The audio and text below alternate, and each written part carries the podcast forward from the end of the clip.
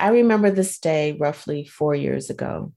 I was standing on a train platform waiting for the train to go to work. I was on New York hours, so it was dark when I left home headed for the office. I believe the temperature was between negative 10 to negative 15. If it was negative 17, we were then allowed to work from home. And as you can tell, this is probably pre COVID. Two years later, working from home became the norm.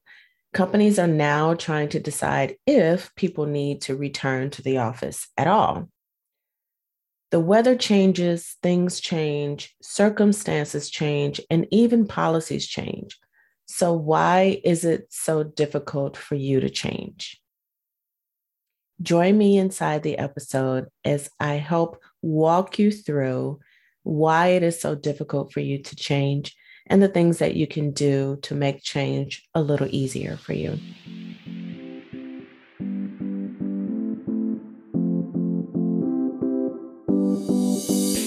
Welcome to the Happy Executive Woman's Podcast, where women just like you learn how to navigate your work, home, and love lives with confidence and calm, all while being in command of your emotions. Here's your host, Coach Anita Charlo. As an executive woman, giving ourselves permission to ask for what we want is so important. And since I like to practice what I preach, I'd like to ask you for a favor. If you could head on over to iTunes or wherever you're listening from and leave a review and a rating, I would really appreciate it. It helps so much. And if you know of another amazing woman that could benefit from these topics, please be sure to forward this podcast to her.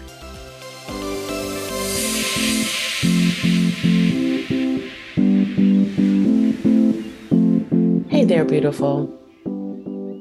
So, why is it so difficult for you to change? Well, it's because you've grown comfortable and content in the space that you're in, even if you're not happy.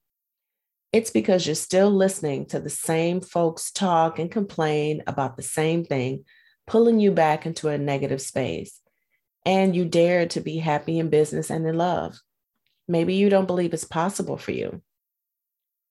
It's also because of fear fear of the unknown, fear of having to face your truth to realize that you were the one keeping you from being happy this entire time. Well, the good thing is, now that you realize it, you can change it. Life is like the weather in Chicago, it can go through four seasons in one day. It was almost 70 degrees here just last week, and by the evening, it had dropped back down into the 30s. Most Chicagoans don't complain, they come to expect it, even laugh about it. Tourists, on the other hand, are another story. This is how I want you to think about life. You can be happy and supported one minute and feel like you're all alone and unsupported the next. Expect it. It's part of your journey.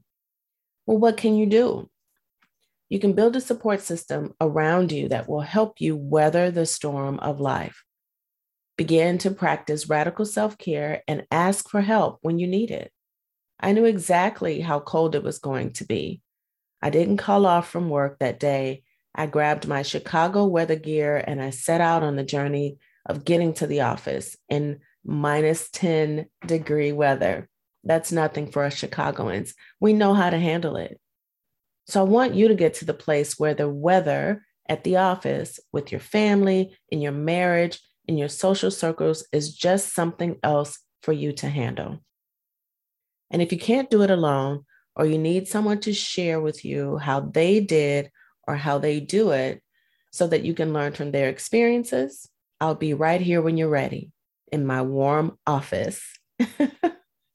so you can go to the link in the show notes to book some time on my calendar.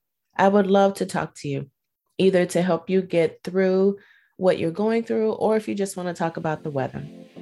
Until next episode.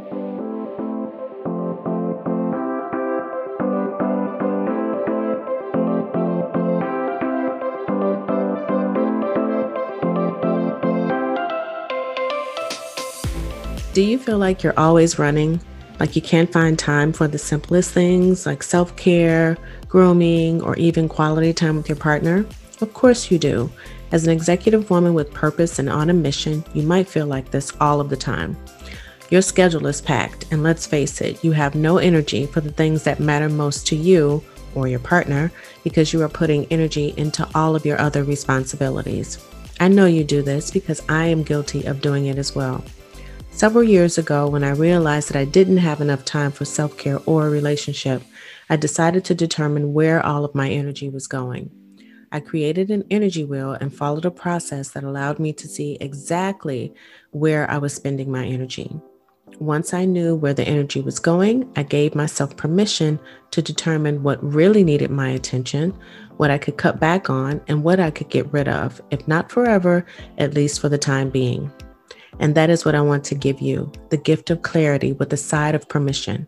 Head on over to the show notes page where you will find the link to my free Relationship Energy Wheel course and worksheet and stop feeling like you're all over the place. Reclaim your time and your energy today.